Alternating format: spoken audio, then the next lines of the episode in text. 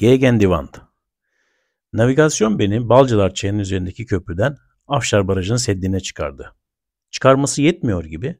Devam et. Yapabilirsen solundan atla, geç diyor. Güzelim. Orası bir kumul yığını. Teknolojiyi o kadar da ciddiye almamak lazım her zaman. Halen inşa halinde gibi görünen, bu kadar yakın olduğum duvarın arkasında devasa miktarda su olacak demek. İlginç hissettim doğrusu. Zemini kömür kırıntıları gibi siyah ufak taşlı bir düzlükte manevra yapıp geri döndüm. Ve buradan başka bir yol aradım. Afşar'a çıktım.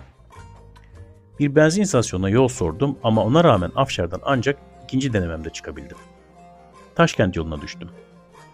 Yol boyunca solumda arada yeşilliklerin bulunduğu dik, kızıl, heybetli yamaçlar vardı. Üstü teras gibi olan bu kayalıklar bir geçit olan Taşkent'in kurulu bulunduğu plato. Öğleden sonra saat 3 gibi döndüm geldim Selçuk Market'in önüne. Aç mısın diye sordu Şahin. Tost yapayım. Çayın da varsa olur dedim. Arkadaş, bir tost insanın canına bu kadar mı değer? Lokma lokma kestiği tostu yemeden önce ülkenin çeşitli şehirlerinde vinç operatörlüğü yapan İsmail ile önce motor başında fotoğraf çektirdik, sonra sohbet ettik. Çayımızı içerken yine gelen geçen oldu. Müsaade isteyip Mehmet'in bağ evine doğru yola çıktım. Okkalı koyağa vardım. Burada da pastoral bir senfoni çalıyor.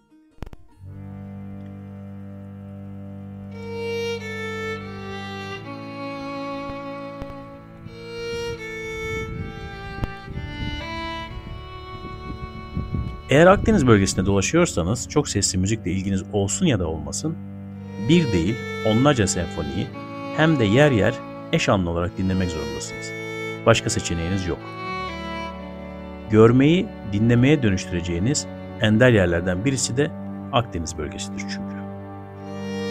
Yücel Çağlar Ağaçtan Ağaca Anadolu Yeşillemesi Genişletilmiş ikinci baskı Bilim ve Gelecek kitapları Yukarıdaki satırları okumadan yazmaya başladığım bu yazı için daha en başından seçtiğim başlık, YouTube'da yayınladığım videoda aynı ismi kullanmam, bu yolculuğa dair paylaşımlarım ve hatta sosyal medyadaki paylaşımlarında seçtiğim müzikler, bu kadim coğrafyanın benim üzerimdeki etkisinin de üstadın söz ettiği gibi olduğunu gösteriyor. Kulübe aşağı doğru uzanan humuslu görünümlü topraklara kurulmuş bağlara ve ötesindeki neredeyse çıplak tepelere ve dağlara hakim bir konumda. Hava iyi esiyor. Cam açık durulmuyor. Alçak bulutlar domur domur. Kulübenin dışına konmuş, araçtan çıkma ikili koltuk, Mehmet Usta'nın eğri keyif yolunun deliği. Usta nereden nereye bakacağını, nerede neyi dinleyeceğini biliyor. Odadaki düzen Mustafa Usta'nın evindeki gibi. Mobilyasız. Çepeçevre minderlerle döşeli. Dışarıdaki tuvaletin kapısı da eski bir buzdolabı kapısı. Yolda kafama taktıkları işle ilgili bir telefon konuşması yaptım. İnsanın ekmeğiyle oynamak bu kadar kolay olmamalı. Artık her sorun çıkaranını yapıp ettiğiyle baş başa bırakıp, alanı ona bırakıp gitme lüksümüz de yok. Ben üstadımdan birinin hayatına bilgi, deneyim ve etki imkanımla olumlu katkıda bulunabiliyorsam, görmezden gelmeyip bu katkıyı esirgememeyi, karşındaki insan yetersizliği sebebiyle yanlış bir tutum ve davranış içinde olsa dahi, o yanlışa odaklanmayıp empati yapmayı, karşısındakini de koruyup kollamayı, yeri geldiğinde onun iyiliğini onun yerine düşünmeyi, gerilimi düşürmeyi, en azından bunlara gayret etmeyi öğrendim. Birinin yokluğunda arkasından iş çevirmek de neyin nesi oluyor. Hele ki bunu yapanlar, mevki ve maddiyet olarak ihtiyaç içinde olmayan, yaşını başına almış kişilerken, böylesi sorumsuzca ya da kötücül davranışlar içerisine giriyorlarsa, insanın soğukkanlılığını koruyabilmesi daha da zor oluyor. Telefon konuşması daha ilk cümleden ömrüne engin hayat deneyimleri sığdırmış bir duayenin ferasetiyle ummadığım kadar kolay ve olumlu geçti. İş yaşantımın dönüm noktalarından biri oldu. Evet, insanın ekmeğiyle oynamak o kadar kolay değilmiş. O andan itibaren yolculuğumu kafa rahatlığıyla yapabilmeye başladım. Battaniyeyi üzerime çekip biraz kestirmeye çalıştım.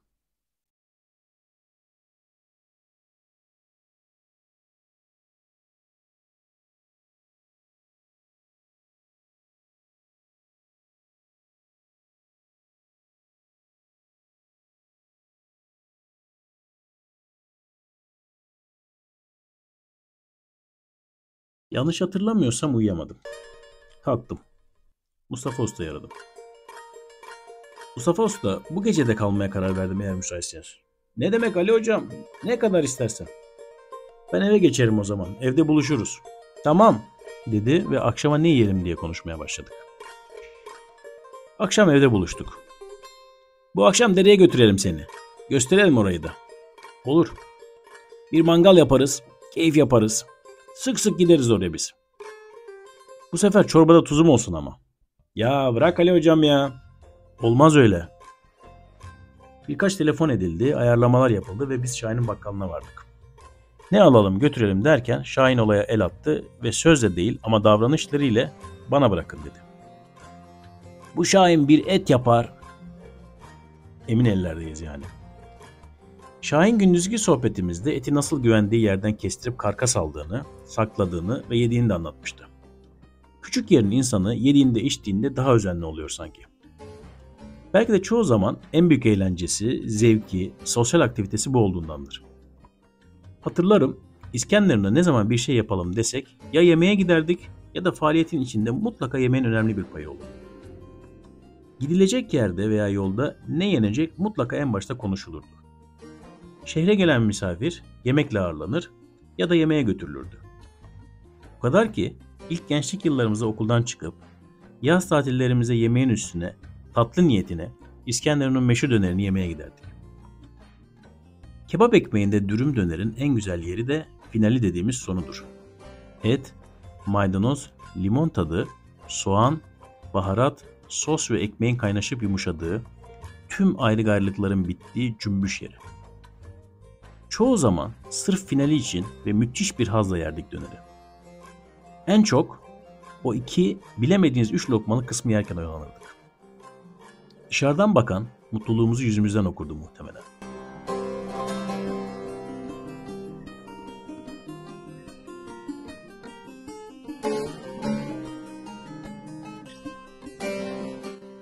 Tavuk, çekirdek, ekmek, salatalık malzeme, içecekler alındı. Şahin siz gidin ben getiririm dedi. Gün batarken sol yanımıza baraj gölünün ötesindeki tepelerin ardından batan güneşin bıraktığı turuncu, kızıl, gümüşü renkli bir bulutlar topluluğunu alıp eski Konya asfaltının kenarından aşağı doğru salınmaya başladık. Sağ yanımızda Türkiye'nin en uzun, dünyanın en uzun üçüncü viyadüğü olduğu rivayet edilen yapının inşaatını görüyorduk. Ya Ali hocam, bak şuna. Gerek yoktu bunca masrafa. Bak, aşağıdan yol gidiyor. O yolu biraz genişletip iyileştirselerdi yeterdi. Onca kaynak. T öteden bir ambulans aheste aheste Konya yönüne gidiyordu. Dere yatağına indik. Sola doğru kıvrılıp hava kararırken suyu az, kirli sayılabilecek bir akıntının üzerindeki derme çatma küçük köprüden geçip önü çeltiklerden oluşan bir bahçe olan bir veranda, bir genişçe oda ve odaya açılan mutfaktan müteşekkil yapıya vardık. Daha verandaya çıkar çıkmaz ayakkabılarımızı çıkarıyoruz. Verandada kilim döşeli. Karşı taraf yine yere serilmiş kilim ve döşekler. Burası birisinin dayısının yeri ama kimindi? Herkes bir ucundan tuttu işin. Önce koca bir ateş yakıldı. Seyrine bakıldı. Köze kesmesi beklendi. O sırada Şahin kanatları avcarladı. Salata da yapıldı. İki tel ızgara bulundu mümkün olduğu kadar kanat bir defada pişirilmeye çalışıldı. Söylemesi ayıp, koca bir leğende kanatlar, koca bir leğende salata, verandadaki minderlere çöküp yemeye başladık. Vay arkadaş, bu ne lezzet. Karnımızı bir güzel doyurduk. Bulaşıkları hallettik. Su kısıtlı. Hava serindi. İçeri geçtik. Şahin davrandı, sobayı yaktı. Yine minderlere yayıldık. Çekirdek ve çay eşliğinde uzun ve koyu sohbete daldık. Sonradan gelen de oldu. Birkaçımıza uyku bastırana kadar tatlı tatlı konuştuk. Sonra kalktık. Mehmet öğretmenin şoförlükte acemiliğini atmaya çalıştığı arabasıyla eve döndük. Sabah yola çıkacağımı söylemiştim. Sağ olsunlar. Kal kal diye ısrar ettiler. Artık sıcak denizlere inme zamanı. Belki çiçekler solmadan yetiştiririm kardeşime. Sabah erkenden Eistin'in kuru üzümleriyle Hoşköy'ün zeytinyağlarını, iyilik ve selamet dileklerimizi, muhabbetimizi, yeniden görüşme niyetlerimizi değiş tokuş ettik. Hava kapalı ve serinceydi. Mustafa Usta, Mehmet Usta ve karşı komşu amcanın yardımıyla motoru bulunduğu yerden geri geri çıkardım. Marşa bastım. İçten güler yüzlü, cömert, şakacı, iş bilir, çalışkan, hayattan zevk almayı bilen bu tayfayı ve hoşgörülerini arkamda bırakarak hadi mut yolundan bir süre aşağı sarktım. Sonra neredeyse 300 derecelik keskin bir sağ dönüş ile kuzeybatı yönüne rampaya çam içi doğrultusuna yönelerek Taşkent yoluna girdim.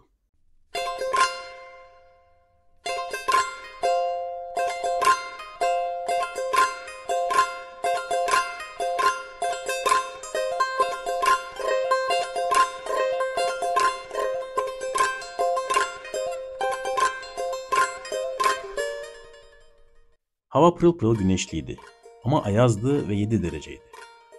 Daha 200 metre çıkmadan sağa çektim.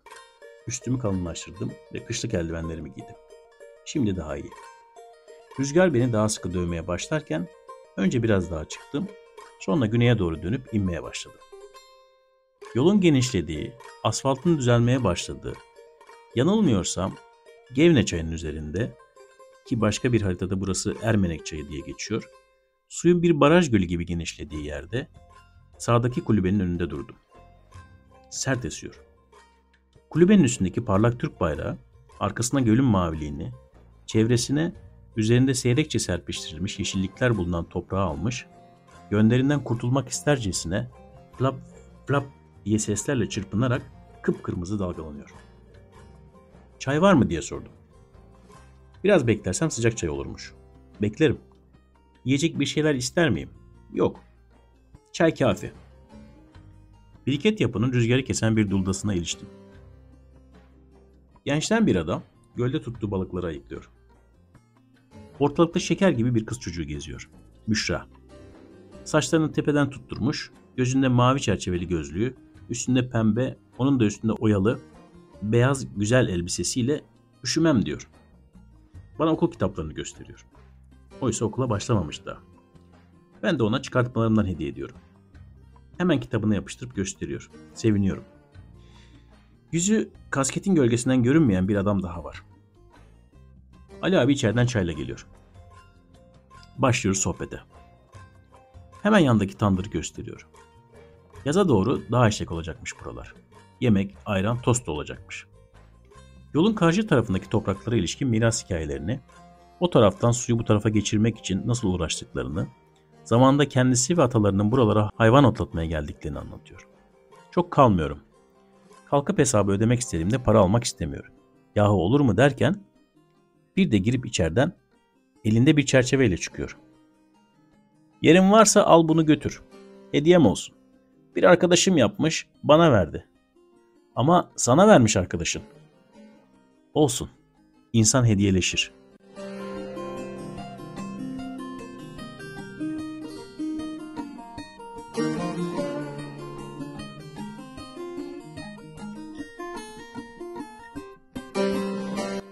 Çerçeveyi bagajıma sıkıştırmadan yazılanları okudum. Yaklaş, tanış, konuş, uzaklaş ama uşaklaşma. Doğrul, sayrıl, evril, devril ama eğrilme. İslen, tasalan, seslen, uslan ama paslanma. İtil, ütül, atıl, katıl ama satılma.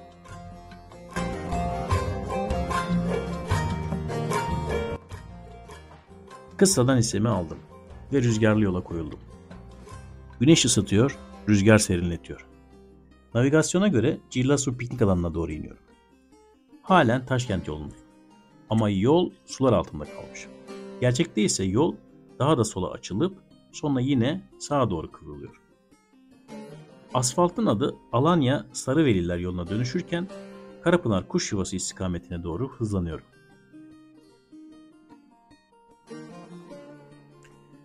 Belki 5, belki 6 tünel geçiyorum. Tünel ve yol çalışmaları devam ediyor. kimi yerde taş ve kaya döküntüleri var. Bazen eski haline örnekleyen daracık ve bozuk yolda vadi tabanda ilerliyorum. Sonradan öğreniyorum ki geçtiğim bu yol ölüm yolu diye bilinen yolmuş. Tabi şimdiki hali ününü ve bu ismini unutturacak gibi. Devamında hayli dalgalı, eski koyu renk asfaltı, dar, virajlı ve görkemli dağ manzaraları ile dikkatinizi dağıtması olası yoldan Akdeniz'in sırtını yasladığı Torosların deniz tarafından ilk sırasına tırmanıp kuş yuvası mevkiini aşıp yol üstünde ilgi çekici şekilde kalabalık ve hareketli görünen yerleşim yerlerinin içinden sağlı solun meyve ve başka şey satıcılarının arasından geçip kendimi dim çayına bırakıyorum.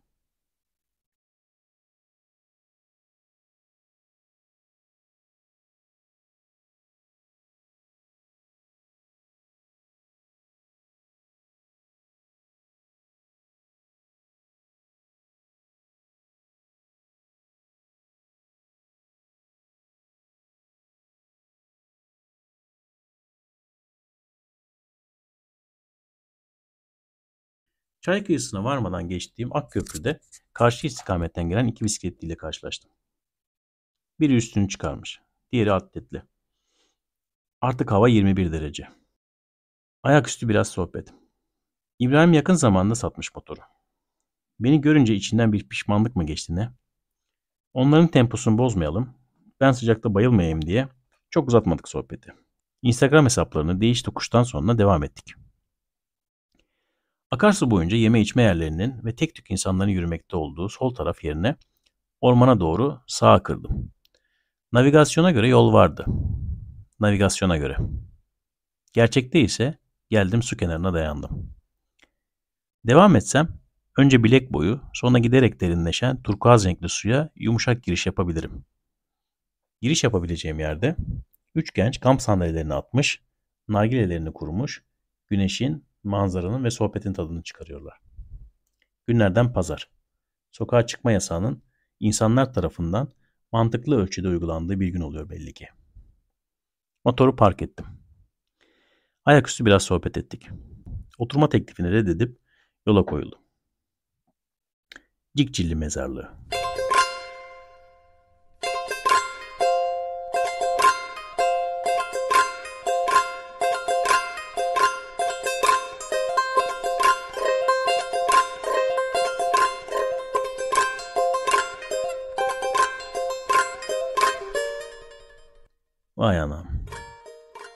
Yaşarken çok isteyip de anam diyemediğim, şehirli görünüş ve tavırlarından ötürü bir türlü bu hitabı tam yakıştıramadım.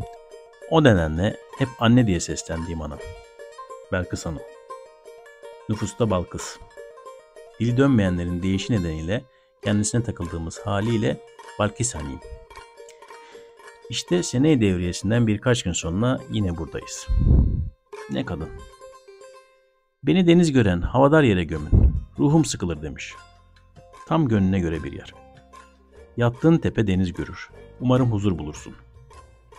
Soğuk gasilhanede son defa gördüğüm, buz rengine kesmiş, sola dönük yüzündeki, çehresinin orta yerinde bir odak oluşturan çatık kaşlı, dudaklarını sımsıkı kapatmış ifade, yaşamın boyu vermiş olduğun, çoğu yerli, kimi yersiz mücadeleyi, çektiğin ıstırabı, ve son nefesinde de pes etmeme gayretini özetliyor sanki.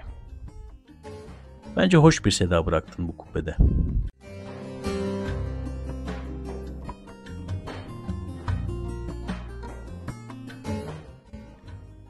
Sohbeti bitirip mezarı suladıktan sonra müsaade istedim. Kritik zamanlarda kardeş olduğunu ve kardeşliğini hissettiren Armağan'ın evinin uzunca balkonu bu saatlerde serin. Mevsim de belki tüm Akdeniz'in en güzel ve çekilir mevsimlerinden. Sıcak henüz bunaltmıyor. Onca bina olmasa sıcak bu kadar bunaltır mı o da ayrı soru. Belki bunaltır. Zira Alanya'da denizin hemen arkasında yüksek dağların olduğu ve denizden gelen nemli havayı tuttuğu bir coğrafi yapıya sahip. Hem burada İskenderun'daki gibi Amanoslardan dağ boyunca yukarıdan aşağı inen koca bir yarıkta hızlanıp deniz yönüne esen şehrin içinde bile apartmanların arasından sıyrılıp ağaçların dallarını kıran, annemin, dayımın çocukluk zamanlarında çayırlarda, eski havaalanından okula giderken ilkokul çocuklarını uçuran, onları ellerinde taşla yürümek zorunda bırakan, şehirde sık sık elektriklerin kesilmesine neden olan, o zamanlar elektrik telleri ve direkleri dışarıdaydı. Kış mevsiminin olmazsa olmaz bir ferdi olan Yarıkkaya rüzgarı yok. Farklı şekillerde anlatılan efsaneye göre Yarıkkaya, Hz. Ali'nin kılıcı Zülfikar'ı çalması ile oluşmuş bir yarık. Çocuk zihni için bir anlığına da olsa gerçek olabilecek, büyüyüp klasik fizik kurallarına dair bilgi sahibi olunca ise cüretkar bir efsaneye dönüşen bir hikaye. Şimdilerde revaçta olan kuantum fiziğine göre ise bir bakarız yeniden gerçek olmuş. Bu efsanenin nedeni bölgenin Arap Alevi nüfusunun metafizik sınırlarında dolaşan Ali'ye duyduğu sevgi, saygı ve onu yüceltme isteği de olabilir elbette. Arap Alevileri buraya Şakkı Ali, Ali Yarığı derler. Şehrin alameti farikalarından biri olan, hemen her fotoğraf karesine giren, şehrin doğu sınırına tüm yakışıklılığı, heybeti, gizemi, yüzyılları barındıran ama bir delikanlının diri, dinç ve kemikli çehresi gibi genç ve ciddi bir yüz ifadesiyle kurulmuş olan bu yeşil karanlık, geniş, uzun ve gizemli vadinin yüzü son yıllarda gördüğümde taş ocaklarıyla yırtılmaktaydı. Hem rüzgara yataklık eden doğal yapısının bozulması hem de dağın eteklerinden itibaren artan yüksek yapılaşmanın da etkisiyle olsa gerek son yıllarda Yarıkkaya'nın gücünden, yıkıcılığından ve hatta kendisinden pek söz edilmemekte artık. İnsan bir fırtınayı da öldürebiliyor mu demek ki?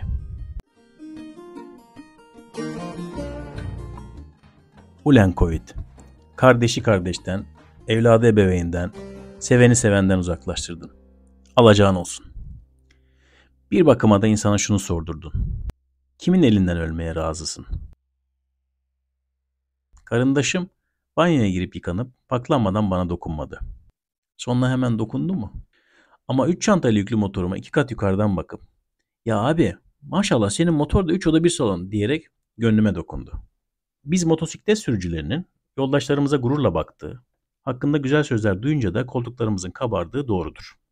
Aslında böyle ilgiler olunca gözümüzün önünden motorlarımızla kurduğumuz ilişki, yaşadığımız serüvenler geçer. Bu ilişkiye, ilişkinin paydaşına, bu yaşam tarzına olan sevgimiz tazelenir, heyecanımız harlanır. Kahvaltının ardından kardeşimin bir arkadaşı uğradı ve balkonda ben denize bakarken o benim kahve falıma baktı. Hayatımda bakılan en detaylı ve uzun falımdı. E ne demişler? Fala inanma, faldan da geri kalma. Yeğenim Doruk ve babası Serkan'la da naif sohbet imkanı buldum. Akşam yatarken ta çocukluğumuzdan kalma battaniyeyi de yatağın üstünde buldum. Sabah hava iyice ısınmadan yola koyulayım istedim. Honda'nın boynu bükük çocuklarından biri olarak Honda Alanya'ya seferi olduğumu söylememe ve ne halde olduğunu göstermeme rağmen zincir temizliği ve yağlama gibi basit bir meseleme göstermediği ilgi nedeniyle teşekkürlerimi sunarım. Ama istersem zincir yağı şu kadar fiyatmış. Sanayiye gittim. Temizleme spreyi ve zincir yağı satın aldığım bir dükkanın önünde elimden geldiğince temizlik ve yağlamayı hallettim. İşle ilgili bir salvoyu daha savuşturup Antalya'ya doğru yola koyuldum.